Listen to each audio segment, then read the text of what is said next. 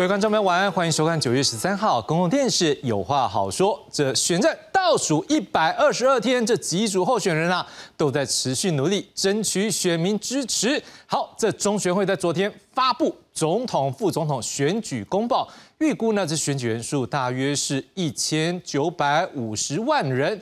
除了这个政党推荐的方式之外，如果要用这公民联署方式来申请登记为正副总统候选人的话，要从今天也是九月十三号到这个十七号呢，开始要来去登记了。好，那当然呢，我们也顺便来看一下，那这一次的选举公告也谈到了说，选举人数大概是一千九百五十万人，其中手头族有一百零二万，将近。一百零三万人，好，那在全国呢有一万七千七百九十四个投开票所。好，那么在我们就回到这个部分，所以如果说不是政党推荐，好，那么他就必须要在十三号到十七号，就今天开始，一直到这个礼拜天来向中选会申请。成为总统、副总统选举的被联署人。好，然后呢，十八号呢，这中选会就会来公布被联署人有哪些。从九月十九号到十一月二号受理联署的书件。好，当然受理联署要有一个门槛。好，这门槛多少？我们先跳过去看一下。这门槛呢？基本上这人数呢，它现在是二十八万九千六百六十七人，它怎么来的呢？它是依照选拔法规定啊，联署人数是应该用最近一次的总统、副总统选举人的总数的百分之一点五，所以这样乘起来，好，我们就不做那个数学了，反正乘起来就是二十八万九千六百六十七人，将近二十九万人。好，那么目前呢，郭台铭呢，就是目前看起来是唯一一个可能要透过这个方式来。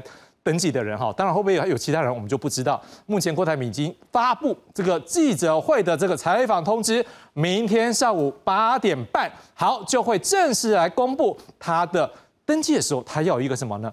副手。好，明天早上记者会就会来宣布他的副手是谁。好，那当然呢，这就是一个新的进程。我们先来看看郭台铭今天被媒体问到相关议题的时候，他的说法。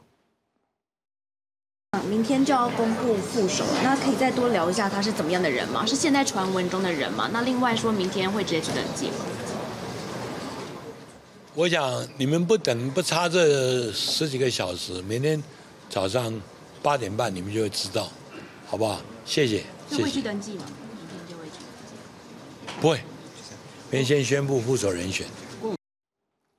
好了，明天不止这郭台铭要宣布他的副手搭档人选，好，这国民党总统参选人侯友谊也要在明天傍晚。飞往美国，时间好巧呢。那两个都同一天，两个阵营是不是有刻意针对对方呢？事实上，各自有不同的解读。不过，我们先来看看这侯友谊啊这一次的访美行程。好，我们也来看到的是他这次的访美行程啊，有一些一个内容，像是可能最重要的就是像去进入到 A I T。哎，那到时候会不会会见到美国的官员呢？目前会见到什么样的官员的成绩不得而知。不过呢，我们公司新闻也派出记者欧云龙还有蒋荣祥随谈采访，到时候呢也会有第一手观察跟所有观众会来做报告。不过当然呢，这一次侯友谊有没有办法透过第一个跟侨胞的互动？我们知道这样蓝营在海外侨胞事实上相对来讲比较是什么正统的蓝营，所以有没有可能机会帮侯友谊来形塑他正统蓝营的形象呢？或者是透过相关的访问来展现说他的一个外交能力，来增加选民对他的支持？看起来可能是这次选战的重要关键。我们来听看侯友谊他今天怎么说。他这次访美还，呃，外传还可能会去纽约市警局，那有什么看法吗？其实我对访美充满着信心。那所有的规划、选办都已经规划差不多了，会在适当的时机来给大家做一个说明。最重要的是候选人到了美国如何去深化台美关系，以及大家最关心的两岸问题。另外啊，之前一位已经访问过美国的民众党总统参选人柯文哲，好，有媒体这几天报道哦，说他好像在前几天呐。疑似跟美国在台协会 AIT 的政治组长呢，两人来做一个会面。各界也关注说，柯文哲是否有可能再度访问美国？民众党秘书长周台竹后来受访时候表示，还在评估当中啦，有很多的考虑，还没有做最后的确认。所以，对于现在坊间哦，对于一些媒体所说的，可能十月初是不是会有一个出访，目前并没有确认。导致这两天，哎，这个可能就成为柯文哲现在比较大的相关的新闻了。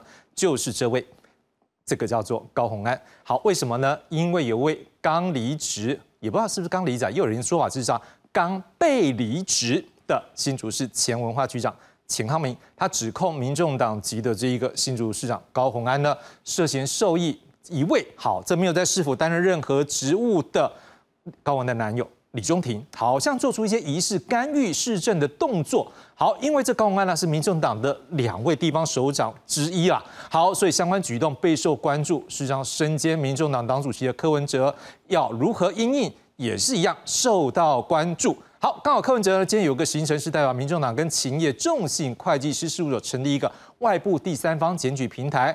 未来如果民众党党职涉及贪污、性骚扰等等不法情事，党员可以透过匿名方式来检举。柯文哲说：“刚好利用这机会来检视高虹安，我们来看看柯文哲他怎么说。有关高虹安这个问题，觉得就是，比如说像家人亲友干政这些，是不是也得要预防？那高高虹安这件事情对你的冲击，你怎么来评估？第一点哦，台湾民众党当然不会护短哈，有问题就面对。那他昨天就是有跟我报告一下嘛，他跟那个。”前文化局长那个事情比较简单，我想是这样。既然那文化局长说他他今天中午要上节目啊，不过高安那边呢也会准备他们过去对他的一样嘛，也有收集他的资料。所以我觉得两方都公布以后，你知道哈，社会大众会自然会有一个评论的哈。那所以就就这个跟文化局长的争议啊，这个就要等他们双方公布以后再处理。那大概我知道了，他本来是说。本来新竹是要办跨年晚会，然后后来杨科院长、哇杨科县长啊，新竹县杨科县长跟他讲说，那新竹县市一起处理，啊，但是都委由这个民间办理，那所以原来编那个预算就不执行了，所以这个这个整个故事的来龙去脉，我听一听，我大概可以理解，这一步应该是比较没有问题。不过我想是这样，现在他们的文化局长有有要爆料，你知道，我就看让让他爆料嘛，但是我知道这道曼这边要准备他的资料，所以。或者两边处理完再讲。那至于其他的部分呢，我倒觉得一样嘛，我倒觉得这个制度先上任，先上啊上线，你知道？刚好拿来查一查。不过像你刚才讲那个哦，家人干政，你知道？这一条怎么定义哦？一样的哦，我的态度了啊，面对问题是解决问题的第一步。我常说我们系统是啊，我们英文叫 debug，就是遇到问题，啊，我们在检测我们的系统到底哪里，为什么能不能开我这个问题，要我们再修正。不过，不过这个 我们的刚好这个制度要上线嘛，刚好来 用来检视高温，刚好。好，至于另外一位，这个就是民进党籍的这总统参选人赖清德。好，这一个多礼拜，除了参加一些后援会的活动，也陆续掏出一些政策牛肉。目前呢，透过相关的民调看起来，哎，赖清德还是领先。不过他目前的竞选策略。有没有一些特殊的想法呢？今天晚上我们要一起来做相关的探讨。来介绍今晚来宾，第一位教授是丹江大学全球政治经济学系助理教授何景荣何老师。早马兰早高班，大家好。好的，接下来介绍是世新大学新闻系客座教授江明金江老师。志雄好，观众朋友大家好。接下来介绍是台湾师范大学政治学研究所教授范世平范老师。志雄好，大家好。好的，各位观众朋友，那么我们就先来看看今天的大选综合报道。民众党近期频传党籍干部染黑染黄争议，十三号宣布引进第三方平台，提供党员匿名检举，试图止住风波。党主席也是总统参选人的柯文哲强调，是为了避免吃案，还反讽比民进党吃案好。而面对巴西进口蛋误标效期争议，柯文哲则跟国民党总统参选人侯友谊同声炮轰：你要污一点小钱就算了，那你要伪造那个那个那个有效日期？他这根本就造假，真的是官商勾结，已经从国库炸了一笔钱出来了，啊，还干这种事，打那种要求哦。这件事情其实是蛮离谱的一件事情，不要让实案的问题变成伤害民众。最痛苦的，我们的赖副总统赖主席也要出来说一下吧。而十四号将启程访美的侯友谊强调充满信心，目标是深化台美关系跟经济合作。不过，红海创办人郭台铭也选在同一天公布副手，是否有对坐之意？郭台铭只表示不知道撞旗，反倒是在欧洲商会活动演说，大谈两岸、能源跟全球布局议题。台湾需要有讲真话的政治，有未来的政府，没有战争的国家。必能开创再一次的傲人成绩。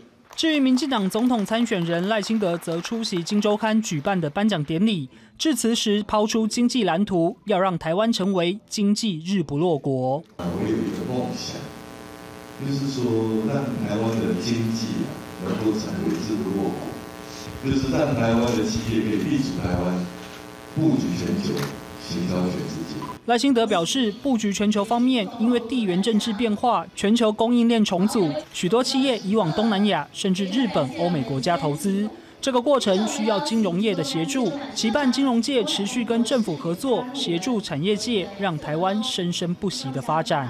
记者谢启文、张敏如、欧云荣、张国良报道。好，当然回到现场，我们也关注到说这几天可能有各界也有一些新的一个。报道好，也有一些新的所谓的这一个民调，我也要带大家来看一下这几天的一些相关民调，不管是针对只有赖清德、侯友谊，或者是柯文哲的三人的一部分，甚至把明天要宣布他这个叫做参与联署的一个争取联署的时候的副手要来公布的。郭台铭一样，这四个人的也有这样的一个选举民调。我们先来看一下目前最新的选情。好，我们先来看到的一下，我们先来看到的是这一个，应该是美丽岛电子报好了。哦，我们现在看到这个，好，美丽岛电子报，来，我们先看到这是三个人的一个选择。好，现在看起来，呃，赖清德百分之三十九点七还是领先，但是我们看到侯友谊跟柯文哲部分，在这份民调目前显现的已经连续三次的一个部分是侯友谊站在领先柯文哲的一个部分，而看到侯友谊和柯文哲的一个差距呢，目前看起来只有这一份价是大概是百分之一点九。好，那这一点九呢，还是在这个信心百分之九十五之下的一个误差的正负百分之二点八的里面，所以在这份来讲，可以看到两个人还在误差范围里，并算是一个拉锯。接下来我们看到下一份，如果是四个人呢，我们可以看到的是，事实上在这个柯文哲跟侯友谊部分呢，还是维持是侯友谊领先。好，那但是我们可以看到一件事，郭田明的这个橘色这个地方导致有好像下降一些，只剩下百分之八点一。好，那赖清德还是一样是在前面。接着我们要来看到另外一份是 ET Today，如果当三个人的时候，这一个民调还是侯友谊排第二，赖清德排第一，柯文哲排第三。好，接的他们这两个地方，我们看到它的误差导致超过了这个误差范围，所以看起来它是比较明确是侯友谊是领先。接下来我们看到如果四个人呢？如果四个人的时候，来，麻烦导播帮我们看一下。如果四个人，我们看到事实上郭台铭呢，则是百分之十二点九。好，那不过侯友谊的一个部分，或者是这一个柯文哲的部分，很明显都比刚才大。呃，如果说是在这个四个人的时候，我们看到侯友谊是刚才是二十百分之二十九点五，他导致少了百分之接近百分之五左右。但是柯文哲呢，他也少了大概百分之二左右，二到三左右。所以可以看出来，事实上这个郭台铭的出现，确实对这一个呃柯文哲还有对于侯友宜是有一些影响。我先请教何老师啊，你怎么看目前最新的选情变化？呃，其实我一直在看哦，这个柯跟侯哦，这过去几个月来有点像麻花一样哦。大部分时间是科比较高，可是最近侯好像有一点上升的趋势哦。可能民众党因为包括像之前那个云嘉南部分党部有一些涉入前科有背景的这些地方党部主管这个影响哦，所以可能柯文哲这边有一点掉下来。但是我觉得我们大家看了这三个多月来、四个月来，他们两个互有领先，在那边抢第二哦，其实有一点。索然无味啦，因为如果再这样争下去的话，大家都知道，那选举结果就是赖清德会当选嘛。因为选举你得第二名其实没有太多的意义。坦白讲，那蓝跟白这边也都知道说，哦，如果你们不合作，那基本上选举几乎已经定案，知道是赖清德会当选。那据我所知啊，科办跟这边跟国民党那边有持续的在沟通哦，的确。有可能会有进一步，可能十一月会有一个比较进一步的消息，说不定双方会有一个和的可能。蓝白对蓝白和，但是哇，呃，关键大家都知道，从头到尾就是侯跟柯谁正谁负嘛。那最近就是因为哦，柯这边其实比较是因为我刚才讲的那个云嘉南部分的那个党部有所谓涉入。很多党部主管有前科哦，甚至有黑道的那个色彩等等，那的确对于柯文哲民调有一定一定程度的这个打击啦。那。国民党那边看的其实是可能会觉得还蛮高兴的哦，因为这个部分就可能他们想的想法就是说，哎，我用这个你最近柯民调下跌，我要你就范，你来当副手啊。但是我之前也跟大家分析过啦，就是柯文哲这边一直在盯哦，就是他第一个说法是说，呃。你们民调哦，我们等下个月哦。如果下个月的民调，我们用下个月可能十月底的民调来决谁比较高哦，我们再考虑 考虑哦，没有决定考虑谁当正的，谁当副手。但是另外一方面呢，其实柯文哲知道一件事情啊，哦，就是时间站在他这边。为什么我这样说呢？因为柯文哲是没有任何党内逼宫压力的人哦。我讲过了嘛，这次假设柯跟侯都败选。那四年之后，哦，如果柯文哲要继续像当年宋楚瑜一样，他要选，那至少一定有一个副总统可以做。四年之后，国民党共主可能就已经换成卢秀燕了，百分之八十的机会啊！我说真的哦，因为民众党内部不会有人去逼宫柯文哲嘛。但是问题是，如果侯友谊这次如果败选的话，他下次在党内的地位，大家可以去想一下哦。二零一六年败选的新北市长，哎。很巧，跟他一样，新北市长哦，朱立伦后来情况是怎样哦？二零一八再来的时候，不但没有办法成为国民党的总统候选人，还只呃只选到第三名哦。那国民党里面不但有卢秀燕，还有蒋万安，都在论资排辈。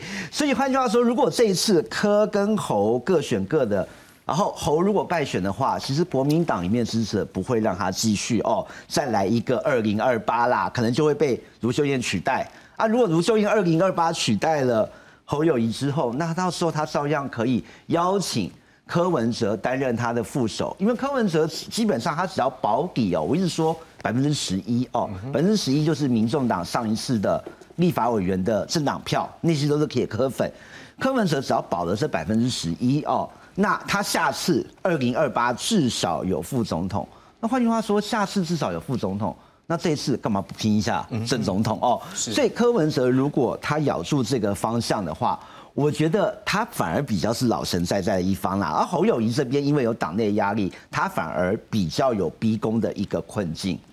张老师你怎么看呢？目前最新的选情变化，人心会变的。哦，我倒没那么乐观，就是人心一直在变，尤其是新的世代，他的价值观跟过去不太一样。那人心、民调跟价格，它都有个共同特点。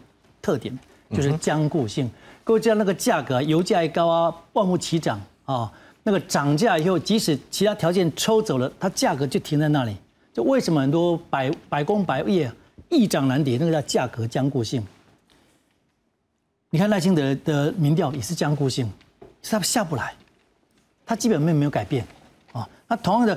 侯友谊现在在柯文哲两个之间的一个互相的差距在拉锯当中，如果以今天中选会所公布的数据显示啊，就是这些啊一千九百五十万人来看是，那投票大家预估大概七成到七成一，那如果以二零二零年二啊投票率跟实际投票的这个误差来调整的话，每差一个百分点，以选前的民调来说，大概十三万票，那你可以看这几个民调差多少嘛啊？有从两百四十七万到一百三十万不等，啊，但是不论怎么说，差到一百多万都很难追。嗯哼哼。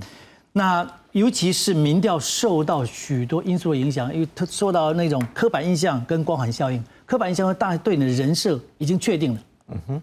你要翻转，除非有这种所谓的重大的事件，或者是误差。或者是往上啊，目前看起来三个人都走得很稳。赖清德，你看他去这个美国，他就不求有功，但求无过，而且比原来想的分数还好一点。侯友谊这次去能不能把民调拉上来？我再看，其实侯友谊不能跟赖清德一模一样，他不是，他不仅呢不求有过，他更求有功。就你在两岸政策、国民党的强项啊，还有这个所谓的美中台的啊外交策略，以及对两岸未来的国防等等的。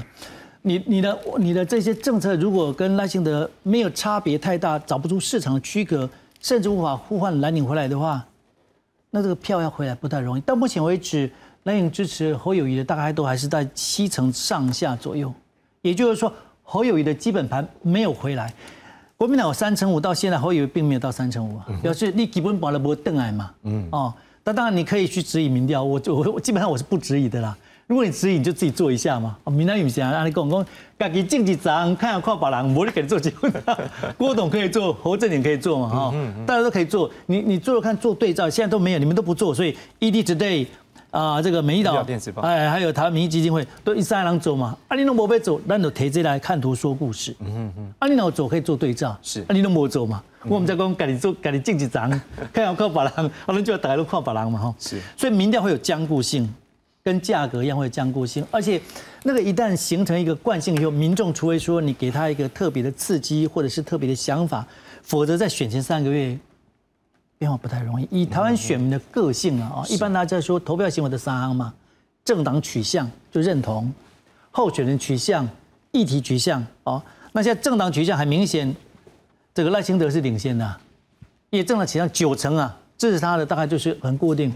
反倒是柯粉也很也很坚定哦，那现在就是侯友谊没有侯粉了，嗯，有红粉没有侯粉，红粉家人就是卢秀文帮他忙，但是还不够，就你你的七成基本上距离你的基本盘还很远。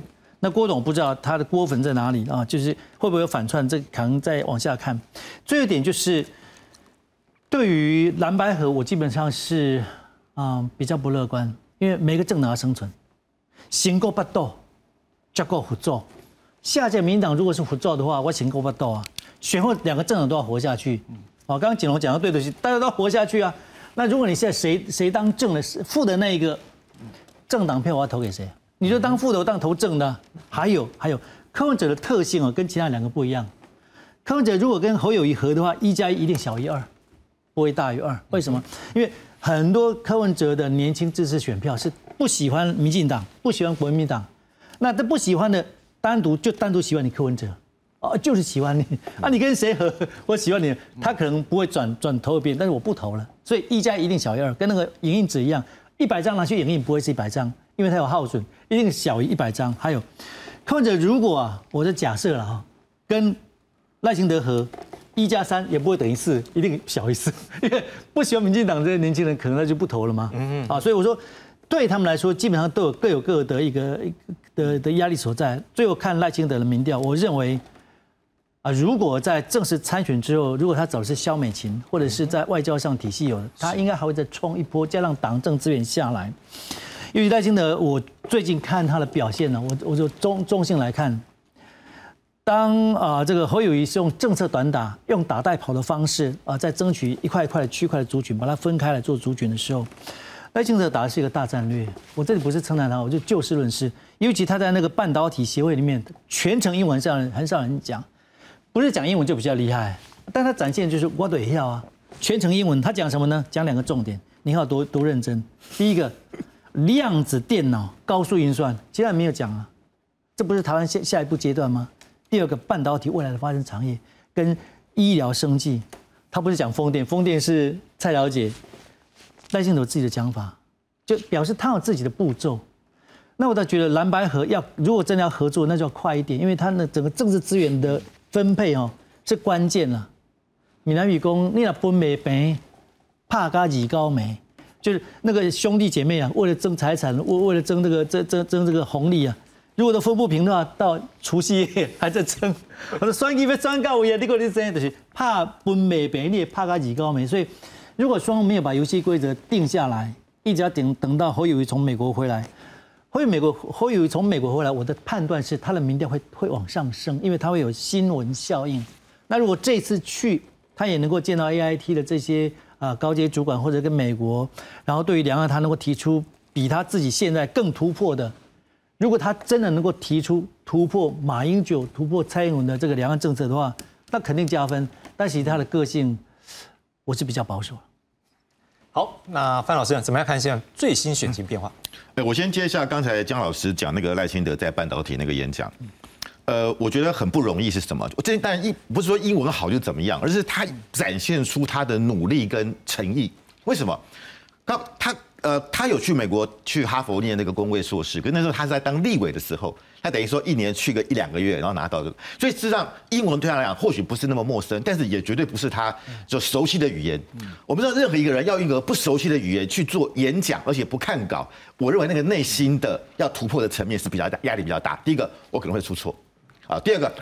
里面很多关键字，很多的 keyword 不是一他他常用的。刚刚讲了很多是科技业的，可能连搞科技的人都还不是那么熟悉。他要去把那个单字背起来，然后串成一句，然后可以侃侃而谈，然后加上手势，加上动作。我认为我强调的是内心的部分，就他去克服那个障碍啊，因为他的关键是他不看稿，对这个这这个是比比某些真人物更厉害，就是完全不看稿。对讲谁哦？这我可以不我们有就一般 general，对，或者 一般你说没有稿，但是你还有有一个这个提示，他完全没有。所以我强调是内心的部分，还有就是他很努力要做这件事情。那你你可以讲是说，那你说柯柯文哲他也去美国，他也有去英文，他一开始是可能是。啊，跟大家寒暄一下，那他最后还还是要靠翻译，所以我觉得那个是一个内心的问题啊，倒不是什么呃英文实力的问题啊，所以我觉得这是表示一个人的内心的素质，他的素质是可以去承担那么大的责任，因为一般人大家都想说比较舒服一点嘛，我何必给自己那么大压力，对不对？我用中文，我用中文讲，用翻译也 OK 呀。但是我觉得这就是一个很大的差距。好像从民调来看，赖清德其实从美国回来之后是有上升，接近四成以上，后来下来了。啊，下来，我觉得主要是就是舞台都不在他嘛，他 他觉得，所以他下来，可他现在又回到了就是将近四成的三十九啊，三十九点七，其实已经又回复了。那侯友谊呢？我们看到这这里是美丽岛电子报长期长期做的趋势，他已经四次是赢过柯文哲了，嗯之前都是柯文哲赢他，是，但是你可以看到他赢的那个趋势呢，慢慢在缩小，就从沙哈都跟西卡都来看，差距的缩小，表示说。侯友谊的天花板看到了，嗯哼，他虽然超越了，可是超越不多。是，那再来就柯文哲止跌了。对，柯文哲过去有四次都是输给这个侯友谊，一个差距慢慢在缩小。那最后就是怎么样？郭台铭没有庆祝行情。郭台铭从上个礼拜一他宣布开记者会说要参选，看起来他现在还一直往下掉八点一哦。从美丽岛来看，西哈都，哎，这个很糟糕，是大家已经觉得厌恶了。就你一直说要选，然后那么犹犹豫豫啊，因为我们知道这个很多就是要打铁趁热，你铁打了一下又凉了，再再打，大家就觉得索然无味。你看，连最近本来要跟他帮他联署的一些议长，现在大家都好像没有声音了。所以我觉得他的那个势不在了。好，那再来就是说，到底柯文好久郭台铭出来，到底对谁有利？很有趣啊！一期图队的民调看起来是郭出来是对侯不利啊，但是美丽岛电子报出来是对是对柯不利。所以这这个就好像说，他们两个，你看，如果是美这个 ET 图对的话，如果说侯柯文哲出来，侯跟呃柯柯侯友谊跟赖的差距呢，本来是七趴，撑到十点三趴，就说如果郭出来对侯来讲，他跟他跟这个啊赖的差距变大了，七趴差跟十点三差了三点三趴，那也是误差范围。那第二个，如果郭出来，侯跟柯的差距缩小。就缩小了，就变成说科科跟科跟猴的差距，从本来沙卡都有六点六，变成缩到四，缩到四点八。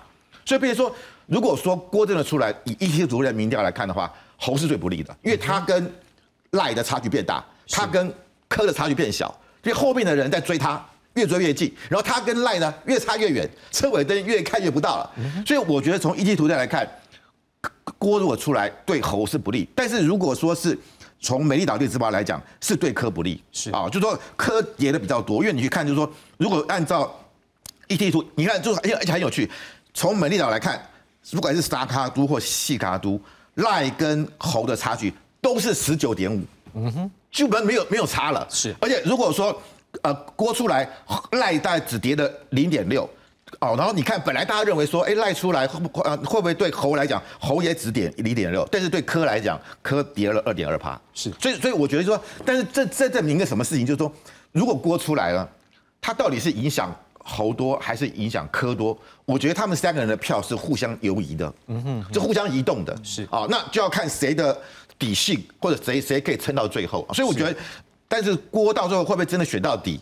好，那我觉得事实上从目前来看，如果郭不参选，就算是沙哈都来讲的话，我觉得赖的胜算还是相对是比较高的啊。那我也赞成刚刚大家讲，因为你看以科来讲，他上一次二二零二零年他拿到了十一趴的部分区，他拿到五席。那如果以这个民调来看的话，如果以他目前来讲十八好的百分之十八的民调，他的部分区可能还可以增加个三席到四席，他当然不愿意放弃这个机会，好，接下来我们就来一个一个看一下这几位候选人目前这几位参选人他们目前可能遇到的一些状况。我们先来看柯文哲。来，柯文哲，我们刚才也谈到了，现在高鸿安的议题，大家一直把它连接在一起。他今天应该也很清楚，所以他也，我们刚透过那个访问，呃，他的一个说法之后，我们看出来，他也有一个适当去怎么样去做一个阴影。不过我们先来看一下，今天高虹安呢，也在这个民众党今天下午有一个会，这个叫做是他们的中央委员会的时候呢，他有提了辞他的两个党职。第一个党职呢是请辞他们的选举决策委员会的委员。好，这为什么呢？因为高虹安本身是新竹市长，所以他要担任新竹市选举委员会的主委，所以他自己是表示说要确保选举务的公正性，所以他是向民众党来请辞这样的一个职务。好，那这样的一个中央委员会呢是决议同意他的请辞。好，但是他也顺便要把这中央委员来辞。职务来辞掉，为什么呢？他的理由是因为近期啊，各界很关注他的一些相关议题，还有攻防，所以他本身要来专注市政，所以他请辞。好，不过呢，这个民众党本身的这个中央委员会是认为说，第一个现在调查未明，而且也考量说，在他们党里面，党籍县市长具有当然中央委员的身份，所以对他来讲是一个未留的一个动作，所以他目前呢是先请假。我想这部分我是先请江老师您来看一下，您怎么样看说目前柯文哲在处理这高虹安议题上面？他的一个应对的方式是什么？对柯文哲来说，高鸿安当然是他的爱将，而且现在执政的市政当中，新竹也是他的本命区啊，是柯文哲的本命区。是。那高安当然这事情说大不大，说的说小不小，跟那个我们所看到的大的币单或者是那个金钱来讲，高安这个实在是小巫见大巫。但是对一个以青年自持的民众党来说，整张都是白的，有一两个黑点，它的黑点就很大。嗯哼。所以高雄的问题就是他背负了民众民众党的原罪，就是他是一个青年自持，啊，厌恶嗯蓝绿两党的这些所谓的称为中间选民的或者是理性选民的人支持者，所以他不容得他有做一些就是大家觉得在整个官侦上有若干的疏失之处。可是目前看起来法律还没有定验说他究竟是不是有罪，最好下法律嘛。对，那柯文哲当然现在只能一。且战且走，一步一步的走。柯文哲可惜的是，他的聪明才智在很多候选人当中确实是无出其右。嗯哼，我曾经看过民，我首先这位一份是民众党内参的，即使高层很少拿到，就是柯文哲在市政最后一次报告里面的市政报告，那是经典。嗯哼，那时候我看过，目前台湾从南到北，多数的市长、县市首长都比不上他了。就是这些绝对不是出自于民众党现在台面上这些人物。他们做不出来，嗯哼，就柯文哲他还有一些朋友是你看不到的，是潜水潜很深的，那就你可以做出很好的政见、政策跟政纲。其实柯文哲这一点少用了，柯文哲现在都是通过通过他聪明、灵巧跟个人的魅力去凝聚。那一旦呢，他的魅力像这种高安的事件，就把他拉起来，所以他名调掉的很快。这不是柯文哲的错。那你现在像柯文哲今天他有说的三步改革民众啊，今天跟一家会计师事务所签约，说将来如果有事情由第三方平台检举，这个我所念，因为我自己从大学硕士班、博士班都在念公共政策，全世界各国像香港叫 ICAC 廉政公署检举贪污的话，那如果新加坡是反贪调查局，很少看到说找那个会计师事务所就有他的检举，这当然这是一个。决心呢？但是那个机制好像可以做一点更好的设计。那柯文哲的政见跟政策政纲目前并不明显，没有突出。就柯文哲除了个人魅力以外，他其实如果能够在政见政纲上加大他的力道，用他的聪明，包括他最后一次那个市政报告那样的一个精彩度的话，我我认为他的民调是会是升高的。他不止这样子，也就是说，现在支撑他是年轻人、中间选民，可是对于政见或者是对于那个政见比较有感的这些。啊，特定年龄层的，我认为他可以政见取胜，但是他目前为止比较少，我觉得可惜。那高王的问题，我觉得会过去了，就是在整个选举当中，人在江湖飘，哪能不挨刀啊？好，挨个一两刀，高王这很正常了。那问题是对柯文哲来讲，他挨不起啊，就是这些民调掉下去，马上跟时间赛跑。刚景洪说时间站在柯文哲这里，不是，时间只站在赖清德那里，就其他两个人都跟时间在赛跑，他们他们没办法，他们 either。要蓝白合，或者赶快把内部的问题整合以后，赶快让自己民调拉高起来。是，所以时间不等人。对柯文哲来说，能不能迅速的在柯这个柯文哲对于高鸿安的事件能够尽速的执行，恐怕解铃还须系铃人。高鸿安要有道义责任，把他这些问题啊，跟柯文哲一五一十的完全的和盘托出，有问题的处理，没有问题的赶快能够做个有效清白。的一个解决。最后讲一点，柯文哲处理这些在选举当中泼脏水的，他的态度是很厉害、很利落。第一次选举的时候，大家质疑他，你在台大当医生的时候，是不是有小金库啊？是不是有基金会啊？柯文哲做了什么事？他跟陈佩琪把他们存折全部一放大影印，在整个墙上贴墙，一天所有争议结束。在从那一天到现在为止，没有人在提这个问题，这叫危机处理，立刻透明、全面结束，一次解决。但高安不是啊，啊，所以这两个赶快。摩港赛务，所以这个对客人来说，心里一定很急啊，都一塞，但是拍谁？好，急死太监，皇帝不急。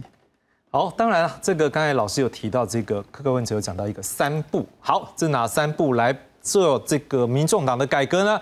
第一个呢是把所有的党职身份者都清扫一遍；第二个和会计师事务所签约，要成立一个第三方检举平台；最后要追究过去的责任，而且呢，这个基本上。当然，这是针对党职人员了哈。不过，当然他的机制是让你看到他有一个提出市政的一个管道，而且希望能够去做一个相关的调查。我不知道范老师你怎么样来看说柯文哲这样的一个步骤，是不是也是某个程度来讲，对于他自己的一个选情是有一个保护的效果？对，因为前一阵子啊，的确就是柯文哲他这个中南部，特别是在台南、在云林的一些党部的工作人员，被人家发觉就是有嘛这个黑道暴力讨债。或者是经营一些就是啊，好像是啊情色行业等等啊，甚至有有这些前科背景，那这个都被大家认为说，好像你啊只要放在菜篮里的都是菜。那因为其实你去看那个美丽岛电子报，发觉就是说，本来柯文哲最大的强项是二十到四十岁，那这两个东西都已经被赖清德超车了啊。那我觉得特别是二十到二十九岁，柯赖清德甚至赢过柯文哲十趴。那我觉得很大因素就是，呃，赖幸德提出了这个所谓的大学学生学费的补助啊，一一一学期两万块。那这个当然对很多念私立大学的同学他是深有同感的了哈。那这点，但那那比如说赖柯文哲他因为年轻票跑掉，他要去找啊新的票源，就跟这些所谓的中南部的这个啊可能有配套背景的或者这些人士互动啊，对，这就变成说。你本来是白色的，那本来支持他的人大部分是年轻人、都会的啊学生啊，或者是一些啊这个中产阶级。可是当你跟这些啊你过去的啊背景或被去的形象完全不同的人去站在一起的时候，那他就就我觉得要饮鸩止渴啦，就是把你原本的支持的盘给赶走了。所以，比如说你到底得到的那些啊这些所谓的黑有黑黑道背景的人的支持，到底有多少票？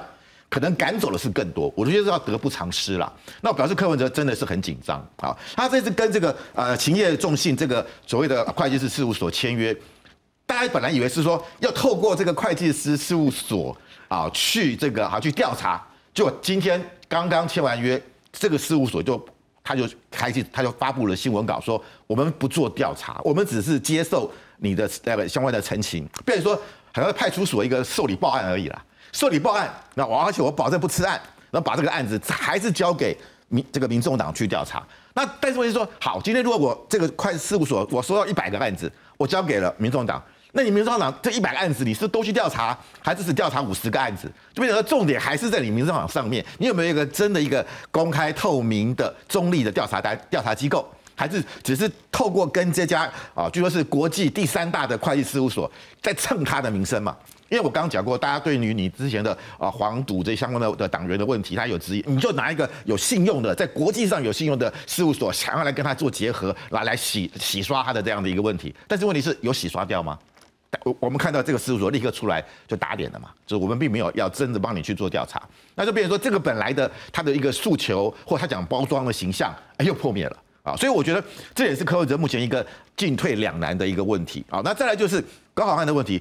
刚刚的问题，我觉得当然对柯文哲造成是扣分，因为他是你民众党的这个党籍提名的提名的这个唯唯一的一位这个所谓的县市首长啊。当然你说金门，金门的话那个是后来才参加的啊。那这个时候你看，那为什么今天高欢说他要辞掉民众党的新竹市党部的主委？我认为柯文哲已经在在跟高欢保持距离了，做切割了啊，甚至不排除。如果他这个呃接下来有没有可能被被罢免？因为现在已经有很多啊人认为说高安似乎是不适任担任这个新竹市长。大家去年选他出来，你的形象清新等等等，你高学历，但是你如果我觉得特别是他的他的男朋友李宗廷这样的介入市政啊，甚至有人说他是地下市长。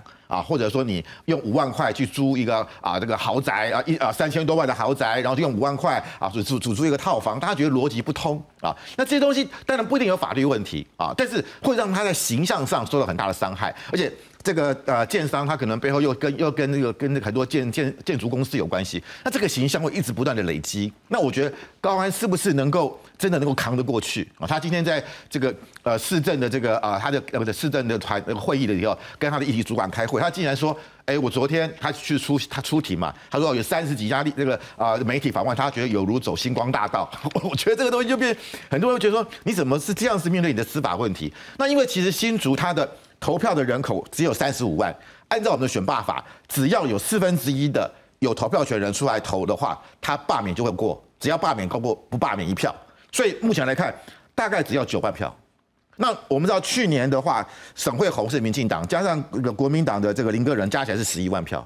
所以如果十二月，因为我们罢免一定要任期一年才能够罢免，如果这个事情一直烧一直烧，没办法止火，没办法止血，烧。恐怕会烧到柯文哲，对，会烧到柯文哲，然后会烧到十二月。如果到时候真的被罢免掉的话，那很难堪。所以为什么你看这两天有传说柯文哲的妹妹柯美兰医师要出来，他可能也在想啊，如果你柯文哲，如果你被罢免掉，那都要补选，补选我柯美兰是不是可以立刻披挂上阵？或者他明年有没有可能就是选立委了？好，参选立委，新竹市的立委，那这个就会直接威胁到国民党。在新竹的这个是挣挣钱啊，所以我觉得这个这点，那这个就会变成一个整个还在一个变动状态。那我觉得对民众党来讲，的确现在面临到是是个相当大的一个挑战。金荣，你对于这个柯文哲也有相当的熟悉程度，你觉得他现在对这件事情的应对方式，或者他选举的他采取的一个选战策略是怎么样？哎，其实这个第三方机制其实不是针对高鸿安的相关事件啊。其实我们看里面有写的很清楚哦，涉入组织犯罪还有性骚等行为。换句话说，这个是在针对哦，我是坦白讲，就是云林、嘉义、台南这三个地方的民众党党部的党员哦，还有地方服务处的主管有涉嫌有黑道背景，然后甚至有暴力犯罪前科，这个是针对这部分。为什么呢？哦，因为其实我们看最近的一个哦网络上风向变化，其实很明显的就是柯文哲的支持者里面这些柯粉，大家也大家也知道，很多是男性的工程师，可能跟在座各位学者老师一样背景。其实，在我们成长经验里面，可能我们比较讨厌的那些人，就是那些在学校里面混帮派、黑道、八加九那样子。这些人，他们原来是很支持民众党、支持柯文哲的。哎，结果我后来一看，发现哎，怎么民众党的地方党部在云嘉南这么多有黑道背景的人，而且这些人就是我以前我们这些工程师、知识分子最讨厌那些人，所以这部分的伤害对民众党还有对柯文哲的选情是最大的哦。甚至我们目前也可以看到很多的柯粉在网络上继续帮高虹安辩护，但是关于云嘉南党部的这些涉黑。几乎没有什么主要的科粉意见领袖去帮他们辩护啊。这个其实它的根源就是民众党，呃，是一个比较新的政党。他从当初草创的时候哦，很多制度都很不健全哦。我举一个我自己亲身的例子啦，我二零二零年曾经帮民众党选举过，后来我回到淡江大学教书哦，有一天我以前的那个攻读生哦，line 给我跟我说：“哎，吉荣哥，我现在是淡水服务处的主任。”我听到我吓一跳，我说：“哎，你什么是主任啊？”啊，我在他就说：“哎，以后启龙哥，以后你就是归我管了。” 我就觉得很好笑，很有趣啊。我说：“哎，你怎么会当主任？”他说：“我我我我坦白讲啊，我也替我自己的言论负责。”他说：“他去问那个蔡碧如，碧如姐，碧如姐就让他当了主任。”哦，我不是说怪任何人呐，哦，只是说因为那时候的二零二零二零二一的民众党，他没有秘书长哦，只有一个副秘书长，一个文宣部主任。还有一个组织部主任啊，文宣部主任柯玉安，组织部主任是蔡碧如。可是蔡碧如又兼立委，又兼云嘉南三地的哦总督导，再兼屏东县党部主委，然后又有去帮桃园辅选。我觉得一个正常人，当然再怎么样神通广大，不可能那么分身乏，有这么大的能力啦，绝对是分身乏术哦。再来，我去看那个民众党到现在哦，民众党党纲里面有规定那个。公职人员的提名办法也有规定，党职人员，我想说，哎，党职人员提名办法有规定，有规定不能有黑道背景前科。结果我仔细一看，发现，哎，不是，他党职人员说的是党代表，还有中央委员，地方的服务处主任，哦，地方党部主委这部分没有在规范。所以换句话说，到现在，民众党关于地方党部主委的怎么挑选出来的，还是个谜哦。我们过去的经验其实看到，大部分是组织部主任任命的。哦，因为这个既然是组织部主任任命的，那当然就不会有我们所知道的那些应有的防避机制哦。所以等于说，像柯文哲在做一个补强，对不对？呃，在做一个补强的动作啦。我觉得这个东西要赶快做，这个是亡羊补牢哦。因为民众党很多这些地方党部，我所以直接讲嘛，云林、嘉义、台南这三部分的党部都。尤其是嘉义那个是最夸张，所以你这样会觉得说，像这几个党部现在的发生状况，恐怕会对他是选情有影响，所以他这时候赶快来补强，对对对，来把我觉得这个制度应该是现任秘书长周台主主推的啦哦，因为中评会，民众党中评会之前是因为柯文哲也不是很信任啊，哦，还有跟赖香里有一些冲突纠纷，我觉得推这个制度啊，我觉得有点是不得已的啦哦，因为本身的中评会的效果并不佳。但是我觉得这个亡羊补牢的动作是算不错的啦，哦，这个绝对对现在这个情况哦，尤其是对于有涉入组织犯罪这些民众党的地方云嘉南这些党部的这些干部，的确是有贺足的作用。好，接下来我们来看一下是这个。侯友谊，好，侯友谊在明天将要去到这个美国来做访问。我们来看一下他这次行程的内容。我们现在看到的是在明天出发赴美之后呢，将会到纽约拜会智库乔社还有乔燕。实际上大家也关注到，像乔社或乔燕，好，这很多的正蓝旗呀。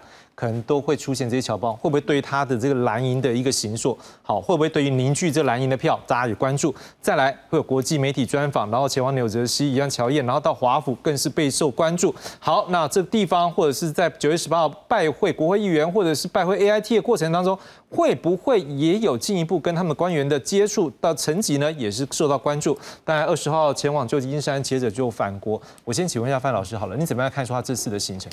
对，呃，其实其他们现在是有这个叫做台湾同胞联谊会啊，其实很有趣啊。呃，台湾同乡会 是比较支持民进党的，台湾同乡联谊会是啊是比较支持国民党的。他们有做海报出来，但是呃目前行程还没有百分之百确定。那但是可以看到，就是说这次有跟侯友谊去的，目前知道就有侯侯汉廷啊，他是新党的。那还有就是彭文正。那这两位呢，其实上都是呃色彩上是比较深蓝这一块，表示就是说侯友谊似乎想要去跟深蓝这一块去做吸引啊，特别是彭文正他啊之前在很多节目上开直播都骂蔡英文很多，骂呀这个蓝营看得很很很兴奋嘛啊，所以我觉得是这，但是问题是你这个会不会顾到了深蓝啊，反而会把一些中间的啊或者是浅蓝人给赶跑，因为不管讲啊新党还是在我们的色彩上是比较偏向统派啊，所以我觉得就变成说这到底对侯友谊是好。还是会撕掉一些啊。那另外，我看到就是罗志强、王宏威、徐小新，他们是用视讯方式。嗯哼。那我会觉得，呃，你看那个呃，最前一阵子那个民进党在那个美美国也成立各个地方成立这个新代台湾自由会，民进党的啊，不管是立委，不管是县呃议员、县市议员，几乎都倾倾巢而出啊，到从东岸到西岸，甚至连日本。啊，各个还啊都成立了。那比如说，民进党似乎他的呃立委跟县市议员是很很想参加这样的一个活动，而且主动报名、主动参加。那相对来讲，我觉得像罗志强是很有战力的，王宏威也是啊，跟徐小青都是很有魅力的这个呃国民党的新生代的立委，为什么不跟着侯乙去？啊，其实我觉得他们去。一定是可以拉抬侯友谊在美国的声势，但是我觉得很奇怪的是，或很遗憾的是，他们为什么没有没有参加啊？那我就觉得是不是他们呃不愿意去，或者他们觉得呃他们的意愿不高？那我觉得这次侯友谊阵营可能是必要必须要去注意的事情。何老师，你觉得有没有机会透过这个此行之后，他能够把蓝营的票跟聚集，甚至有机会把郭台铭可能带来的影响给化解掉？呃，因为我们之前其他的候选人哦，包括柯文哲去了美国，然后也见到了哦，有点出乎大家意料，见到成绩还蛮高的，包括前美国国务卿庞佩奥也见到了。那之前呢，赖清德这边也去过美国过境访问嘛，啊，不过就是在过境前呢，他稍微有讲错一个话啦，哦，就是说要早晚要进到白宫，那个引引起美方的一定程度的反弹。呃，我觉得以。侯友谊这一次哦，其实有点就是呃，给美国看一下哦，让美国知道说我是一个稳当的候选人。大家常常说嘛，这是我们台湾的总统候选人要去美国一趟，让美国人知道，哎，一个资格考，看你是不是一个值得信赖的人。所以坦白讲，我觉得。侯友谊这趟去，呃，会有加分，但是加分会多到能够彻底翻转翻转选情，我觉得这个可能性是不大啦。哦，会有一些加分，但是不会加分太多。那至于会不会透过这个加分直接把郭台铭给边缘化，我觉得其实这个反而更难哦，因为郭台铭呃，哪怕他在最近台湾国内的一些选举方面哦。有点荒腔走板呐，选举的步骤是非常的奇怪，让大家看不懂。但是大家既有的印象还是觉得说，哦，郭台铭相对于柯文哲还有侯友谊，搞不好在国际事务上还是比较有一点经验哦。包括大家都还记得，包括他跟川普哦有一些私交，然后呢，他跟印尼的总统佐科威也是称兄道弟，在国际事务上，哎。郭台铭好像哦不会输给这两个人，所以我觉得侯友谊这一趟去了，我觉得会让他的民调小涨。不过注意，真的真的不要去犯任何的错误了啊！不要讲不应该讲的话，不然我是怕郭台铭会趁机酸他，说你看这个侯友谊的国际事务能力哪能跟我比哦？希望当然也希望郭台铭撑到那个时候啦啊。那我觉得侯友谊这部分应该是会小涨，但是呢，我们还有下一波要观察的，因为就是。领先者赖清德哦，目前大家推测，可能范老师他也觉得啦哦，都是推测是肖美琴嘛哦，如果是肖美琴真的成为他的副手，那在国际议题上面哦，真的加分会加分的更多。那我觉得在这种情况下，不管侯友谊或柯文哲，光是靠美国哦访问美国能够加分或逆转选情，我觉得这个可能性是不大的啦。对，江老师你怎么样看呢？因为不可否认是说他这一次也包括我们看到有好几位国内呃在外交对。或者是正式是国际战略的学者哈都去了，像李大忠老师好，那个黄介正老师或者卢业忠老师，现在目前看到媒体民调这些。好，那更不要讲是说他可能过去侯友谊在国民党的这外交体系也会给他一些协助，是。你怎么样看说此行可能代表什么样意义？侯友的访美行程当然重点是华府跟 IT，OK，其他过水。其他就是，如果能够做出很好的支持度，场面做足了，当然回来能够出口转内销。呃，侯友谊旁边的这一群智囊跟他去华府 A I T，是保证侯友谊在应对进退的时候，他有一个标本，也就是他有一个 Q N A 标准的 Q N A，他不会出错，他能够他能够在整个表现上足够平稳。但是我讲说，因为赖清德已经去过了，柯文哲也去过了。如果你在整个两岸或者是美中台的三角关系当中不能够突破，不能够比他们更有大开大合的态势的话，要加分很容易就是大家都有嘛，所以就在一个分母很大情况之下，那个分子就变小了。所以它的重点就是此行大概有两个目的，第一个当然是在美国的表现上，大家来看，就是你在对美的应对进退上，啊虽不重亦不远啊，大家不会期待说他突然间变得外交事务很强，但至少是不是？有足够的学习能力，这是检检检验期中考了哦，反正要要登记嘛。第二个，其实我觉得可惜的，刚刚啊，潘老师提到了一些战将，这是战将，可是我觉得有一个人我点名，他如果去的话，回来那个民调会比现在想象的高出很多。韩国瑜，哦。韩粉在美国，特别是波士顿啊，马姐，好吧，我不不叫讲名字。那每次去都是哇，那个这侨胞啊，热情啊，啊，不论是资源或者人情啊，在其他地方其实都有足够的集结力量。如果韩国瑜当然现在看起是明天就要启程了啊，应应该是没有机会。如果有可能去的话，那种大家觉得四年前你没有帮他的那个心结，一次就解决了。嗯，尤其由由外面再回来，比你在国内用更快，就一次的化解。出口转内销那个效果更大，而且这些侨胞们的热情一下就集结起来，能见度高了，媒体能能那那个也也高了，等于是他吃了一个大补丸，马上呢那民调比光这样子去至少多出两成到三成以上，对他来说那就就能够拉跟柯文哲的距离，又增加他谈判桌的筹码。但不论怎么说，在整个一个呃方面新闻当中，我总觉得如果他在这个美中台三角关系跟两岸关系上。不能够有一些更大开大合的这种突破的话，因为赖清德在前，柯啊柯文哲更前，赖赖清德在前，那个分母已经已经够大了，再加侯友的分母进来，那个分子其实都不容易显现出他的特质，而且侯友并不是一个口才非常便捷的人，短期要变快不容易，所以他只有在政策上求其突破，有他的利基点，他才有办法让大家看到哦，侯友谊原来他的学习能力很好，他愿意学习，然后他这个也跟其他两个人有所有同的地方，但又有不同的地方，不同的地方又让你觉得更加的啊能够接受，能够给他更高的高分。但这个都是理想啊，所以啊赖清德到美国去是不久有功，但求无过。可是侯友谊不一样，侯友谊检查他的是不仅无过，更要有功，难的是更要有功。那你觉得我我可不可以再问一个？因为毕竟明天郭台铭也有一个行程，就是要宣布他的副手。那你觉得他的副手的这个机宣布副手有没有可能机会让他也能够把这个民调开始往上拉？不容易，不容易。选总统的酸主感，那个配感哈，配角只要不出作就好。就是其实啊，副总统的副手啊，跟中药一样，先求不伤身，再求疗效。以往出谁都是副总统候选，你看一下，从以前到现在，每一个都一样。都是副总统那个药吃错，然后呢，啊，总统那个民调下去，所以当然选选总统。如果副总统结束，选副总统就干嘛选总统？所以副总统就像中药，先求不伤身，再求疗效。所以明天忽然不知道宣布谁，大家都不会造成太大的震撼。范老师你觉得呢？的确啦，因为目前有听到几个有什么财经界的，但是基本上知名度不是很高。哦，就是在那个领域，可能大家比较知道什么投顾专家这一类。那如果是，但那他强调是女性嘛，女性我们是知道了。